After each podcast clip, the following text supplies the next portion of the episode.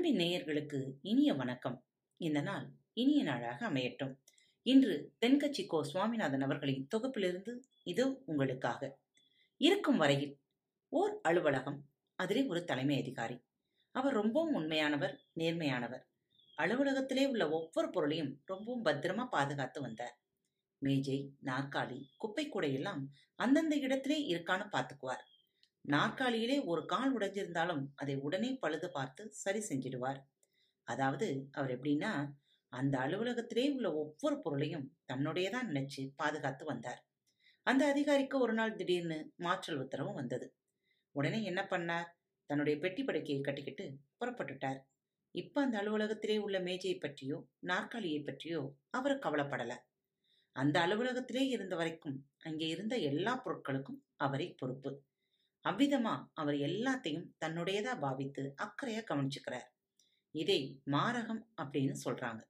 அவரை அடுத்த ஊருக்கு மாற்றிய உடனே இது எல்லாம் தன்னுடையது இல்லை. சமுதாயத்தைச் சேர்ந்தது அப்படிங்கிற எண்ணம் வந்துடுது. தான் வெறும் பொறுப்பாளி மட்டுமே என்கிற எண்ணம் உருவாகுது. இதை காப்பாற்றுவது மட்டும்தான் என்னுடைய கடமை என்கிற எண்ணத்தோடு செயல்படுகிறார். இதுவும் மாரகம்தான். ஆனால் தாரகம்ங்கிறது வேற. அதே அலுவலர் மாற்றலாகி போகும்போது வீட்டில் உள்ள எல்லாத்தையும் கட்டி லாரியில ஏத்துறார். பழைய செருப்பு துடைப்பம் எதையும் விட்டு வைக்கல. என்ன காரணம்? எல்லாம் என்னுடையதுங்கிற எண்ணம். ஆக எல்லாம் என்னுடையதுங்கிற எண்ணம் தாரகம் என்னுடையது இல்லை என்கிற எண்ணம் மாரகம். இந்த தாரகம் மாரகம் இரண்டிற்கும் இடையில தான் மனித வாழ்க்கை ஊஞ்சலாடுகிறது என்கிறார்கள் பெரியவர்கள். எல்லாவற்றையும் நாம் அனுபவிக்கலாம். ஆனா எதுவும் என்னுடையது இல்லைங்கிற எண்ணம் நமக்கு வரணும். இருக்கிறதெல்லாம் இயற்கை கொடுத்திருக்கிற பிரசாதம்.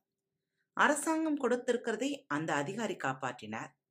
பொறுப்புல இருக்கிற வரைக்கும் இதையெல்லாம் காப்பாற்ற வேண்டியது தனது கடமைன்னு நினைச்சார் அவர். அடுத்த ஊருக்கு போகணும்னு சொன்னதும் அங்கே இருக்கிற எல்லாத்தையும் உதறிப்பட்டு கிளம்பினார். இந்த உலகியல் கடமையை ஒரு யோகமாக செய்யணும். இந்த உலகத்துல இருக்கிற வரைக்கும் என் வீடு என் மனைவி என் மக்கள் இது எல்லாமே இயற்கை அல்லது இறைவன் நமக்கு கொடுத்திருக்கிற பிரசாதமும் உணரணும். அப்படி புரிஞ்சுக்கிட்டு நம்முடைய கடமைகளை செய்யணும்.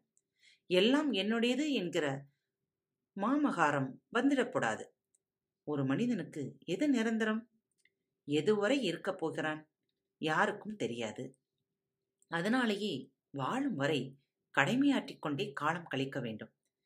எல்லாம் இயற்கை தந்த வரப்பிரசாதம் என்கிற பாவனையோடு வாழ கற்றுக்கொள்ள வேண்டும். இந்த காலத்து அதிகாரி ஒருத்தர் ஒரு லாரியிலே ஏறிட்டு இருந்தார். என்ன சார் விவரம்னு கேட்டார். அவருடைய நண்பர் ஒருத்தர். எல்லாம் என்னுடையதுன்னு நினைச்சேன். அதோட விளைவு இது அப்படின்னார் அவர். என்ன? அடுத்த ஊருக்கு மாத்திட்டாங்களா? அப்படின்னார் அவர். இல்ல சார்.